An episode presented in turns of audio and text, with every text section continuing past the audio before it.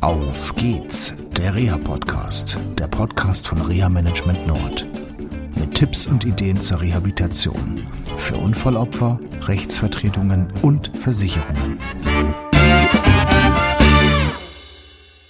Hallo und herzlich willkommen zu einer neuen Sendung von Auf geht's, der Reha-Podcast. Ähm, ja, schön, dass ihr wieder dabei seid und zugeschaltet habt. Heute bin ich in Achim, da wo ich groß geworden bin und mir gegenüber sitzt mein Name ist Moritz Kerfmann, ich bin Rechtsanwalt und zugleich auch Fachanwalt für Verkehrsrecht hier in Achim bei der Kanzlei Dr. Heiße Gerner Kerken und Partnerschaft von Rechtsanwälten. Okay.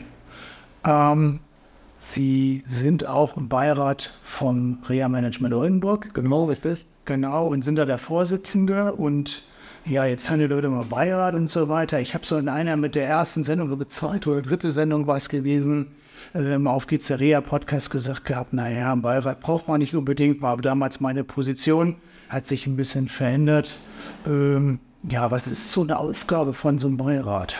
Also vielleicht muss man einen Schritt davor äh, ansetzen. Also es ist ja so, dass in dem Bereich, wie Sie tätig sind, ähm, der Reha-Dienstleister in der Regel vom Versicherer beauftragt wird, nämlich vom Versicherer des äh, Unfallgegners. Ne?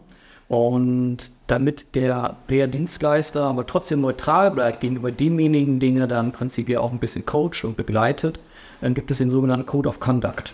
Ja, das ist ein Verhaltenskodex, den hat äh, die Versicherungswirtschaft einmal mit dem Deutschen Anwaltverein äh, vereinbart, äh, dass eben der Reha-Dienstleister, der tätig wird, äh, den Betroffenen auf der einen Seite betreut, aber gleichzeitig neutral bleibt, sowohl gegenüber der Betroffenen, der Versicherung, als auch gegenüber, gegenüber dem Rechtsanwalt, der eben den Betroffenen vertritt. Und diese Einhaltung des Code of Conduct und auch diese Einhaltung dieser Neutralität, das soll der Beirat sicherstellen. Okay. Und deswegen besteht der Beirat auch aus mehreren Mitgliedern, einmal aus dem Bereich des äh, Medizin, dem medizinischen Bereich, dann in dem Bereich Arbeits- und Soziales und dann ist auch der Bereich Recht. Das ist dann eben ein Rechtsanwalt, äh, der da auch in diesem Bereich tätig ist. Der wird auch von der Arbeitsgemeinschaft Verkehrsrecht äh, des Deutschen Anwaltvereins äh, entsandt und soll dann eben auch äh, sicherstellen, dass der Reha-Dienstleister diese Neutralitätspflichten erfüllt. Jetzt haben Sie am Anfang was ganz Wichtiges gesagt. Also immer wenn ich in einen neuen Fall reinkomme, dann heißt es, ja, Sie sind ja von der gegnerischen Haftpflichtversicherung geschickt worden und ich brauchte also ein, zwei Termine, um das aufzulösen.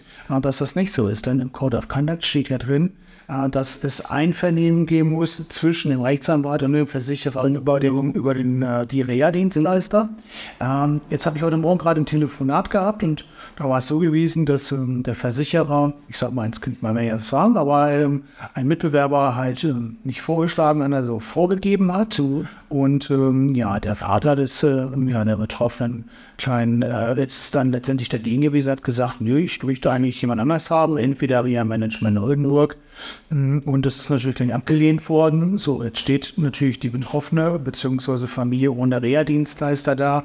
Er hat natürlich geholfen und gesagt, okay, so und so kann man es lösen. Ähm, ist es so, dass sie wirklich beauftragt werden oder wie sieht es dann genau aus? Also eigentlich ist es so, dass entweder der Impuls äh, idealerweise vom Rechtsanwalt direkt ausgeht, weil der merkt, okay, der Betroffene ist so stark verletzt worden, der braucht hier eine Begleitung im Reha-Bereich. Ähm, zum Teil geht der Impuls aber auch von den Versicherern aus, insbesondere denen, die in diesem Bereich schon äh, aktiv sind. Äh, und dann sollte es eigentlich so sein, ähm, dass dem ähm, Betroffenen drei Reha-Dienstleister vorgeschlagen werden und der sich aus diesen drei Reha-Dienstleistern einen auswählt. Man kann natürlich auch selber einen äh, vorschlagen und sagen, okay, von dem habe ich gehört, von dem habe ich schon gelesen, mit dem möchte ich gerne was machen. am Ende muss man sich aber einig werden. Also weder die Versicherung muss einen akzeptieren, auch der Betroffene. Okay. Schade ist am Ende das Ergebnis, wenn es gar keinen gibt, ja. der den Betroffenen betreut. Das ist, glaube ich, für alle Beteiligten das schlechteste Ergebnis. Ja. Was sind so die Aufgaben eines ja, Beiratsmitglieds oder Beirates insgesamt? Also beim Beirat äh, von Reha Management Oldenburg sind Sie der Vorsitzende. Ja. Dann gibt es Frau Kunstreich aus dem Bereich der Pflege, es ist Pflegegutachterin. Herr Dr. Melzer hat den medizinischen Part und Herr Koake aus Osnabrück äh, ist entsandt worden vom Deutschen Anwaltsverein. So, wie sind da so die einzelnen Aufgaben?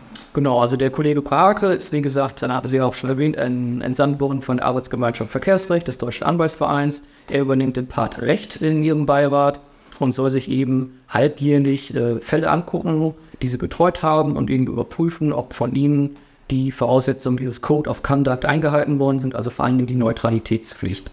Und da sind ihm entsprechend den Kollegen Fälle vorzulegen. Und was auch ganz wichtig ist, wenn es einmal Beschwerdefälle gibt, dann sind die eben unverzüglich vorzulegen, äh, unabhängig von dieser todesgemäßen Prüfung. Und da muss dann eben auch der Beiratsvorsitzende einmal rüber gucken und äh, sich das anschauen, ob die Neutralität da gewahrt wurde, ob es vielleicht einen Verstoß gegeben hat. Ja, gut. Na, wir hatten im letzten Jahr oder in diesem Jahr einen Fall gehabt. Ähm, und ähm, ja, also es ist so, dass ähm, der ja, Vertreter des Rechts, also sprich Herr Rock in dem Fall, zweimal mehr prüfen muss. Oh, einmal, im ersten Halbjahr, zweimal hatten, zweiten Halbjahr, mindestens zehn Fälle pro Halbjahr. Genau. Genau. Und dann einmal im Jahr mindestens ist eben auch eine Beiratssitzung an der Mitglieder. Da können diese Sachen dann besprochen werden, falls es Verstöße gegeben hat ähm, kann das besprochen werden. Und natürlich ist es auch interessant, immer zu gucken, wie entwickelt sich der Bereich WEA, was kann man vielleicht noch verbessern, was kann, können Sie auch mitnehmen aus dem Beirat heraus für Impulse und ja. Anregungen. Ja, genau. Ja, es sind ja immer sehr ja, angeregte Diskussionen. Ja, wir hatten ja vor kurzem eine Beiratssitzung gehabt und ich glaube, da hat jeder was für sich mitgenommen. Ja, also, ja. Gerade neues äh, Datenschutzrecht, was das Thema war und und und, das ist schon mal ganz gut. Ähm, Gut, jetzt erlebe ich immer wieder, dass es bei Ihren Anwaltskollegen immer wieder Vorbehalte gegen Reha-Dienstleistern geht. Also nicht nur gegen Reha-Management oder Immobilien, sondern grundsätzlich, die sagen, das ist alles nichts, äh, da wird dem Betroffenen nichts Gutes getan. Ähm, sehe ich natürlich logischerweise aus der Natur heraus ein bisschen anders. Wie sind Sie dazu gekommen, mit Reha-Dienstleistern zusammenzuarbeiten oder auch bei uns in den, äh, in den Beirat reinzugehen? Ja, das ist eigentlich ganz einfach. Also im Bereich äh, des Rechtes ist so ein bisschen die Problematik, dass, glaube ich, viele Leute denken, Verkehrsrecht kann jeder. Ähm, das ist aber gerade bei diesen äh, Unfällen mit Schwerverletzten meines Erachtens nicht der Fall. Da stoßen auch Kollegen dann ganz oft an ihre Grenze, wollen das vielleicht auch nicht so richtig wahrhaben. Und da sind wir eben hier eigentlich ganz gut aufgestellt. Aber ich habe es eben in meiner Praxis immer wieder erlebt, ähm, dass die Betroffenen auch ein bisschen mehr brauchen als äh, das, was ich leisten kann, nämlich den rechtlichen Bereich. Und die haben eben auch sehr, sehr viele Fragen im medizinischen Bereich. Und ähm, ich bin im Prinzip über einen Fall mal äh, auf diese Geschichte auch aufmerksam geworden in früheren Jahren. Aber ein Motorradfahrer, der ist schwer verunglückt. Der war beim Arzt. Der Arzt hat gesagt, alles in Ordnung, wunderbar. Und dann ist man eben über diese Gespräche, die wir damals auch geführt haben, dann eben dazu gekommen, dass ich sie mal angesprochen habe, weil ich sie eben kannte. Ähm, und sie haben ihn zu einem anderen Arzt geschickt und dann ist eben klar geworden, es ist nicht alles in Ordnung. Und das sind eben so be äh, bestimmte Geschichten, die kann der Anwalt nicht leisten, die kann nur ein Reha-Manager leisten, auch den Betroffenen auch mal zu dem Arzt zu schicken, der für ihn sinnvoll ist. Das ist ja auch eine ganz, ganz große Bandbreite. Und das ist mir ganz, ganz wichtig bei diesen schwer verletzten Fällen, wo ich am Anfang die ersten drei, vier, fünf, sechs Monate gar nicht so viel tun kann, dass dann eben der Geschädigte auch in guten Händen ist und auch die wichtigen Weiche für seine Zukunft gestellt werden. Wichtig auch natürlich für Sie als Anwalt, Sie kriegen Informationen, wie Sie kriegen Berichte, wo steht eigentlich der Betroffene und auch natürlich Arztberichte. Ja, eigentlich ist es für alle eine Win-Win-Win-Situation, für den äh, Geschädigten natürlich. Er ist gut betreut, hat jemanden, der ihn an der Hand nimmt, der ihn auch zu verschiedenen Institutionen schicken kann, sodass natürlich der Genesungsprozess deutlich verkürzt werden kann. Mit dem Ziel eben der schnelleren Wiedereingliederung auch ins Arbeitsleben. Das ist wiederum positiv für die äh, Versicherung, für den gegnerischen Versicherer, der natürlich dann in dem Punkt Leistungen sparen kann, wenn einer nicht dauerhaft geschädigt ist und wieder erwerbsleben teilhaben kann.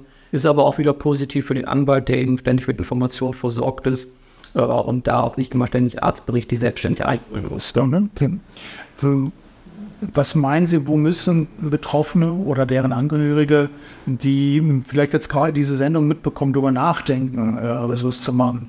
Wie dürfen die ihren Anwalt ansprechen? Ähm, ich habe so die Erfahrung gemacht, einige Anwälte, ja, haben wir schon von erzählt, sind dann, sag ich mal, eher zurückhaltend. Ähm, worauf dürfen die selber achten? Wie, was dürfen sie ihrem Anwalt sagen? Und wenn ihnen halt letztendlich ein anderer Reha-Dienstleister vorgeschlagen wird, was sollten sie da genau beachten? Was wäre da wichtig für die Betroffenen und die Angehörigen? Oder vielleicht auch für ihre Kollegen, die sich gar nicht ja, also Thema auseinandergesetzt haben. Ganz wichtig ist, der Anwalt ist äh, eine Vertrauensperson und das Verhältnis Mandant zu Anwalt ist ein Vertrauensverhältnis. Und da muss man gucken, ob man den passenden Anwalt für sich gefunden hat.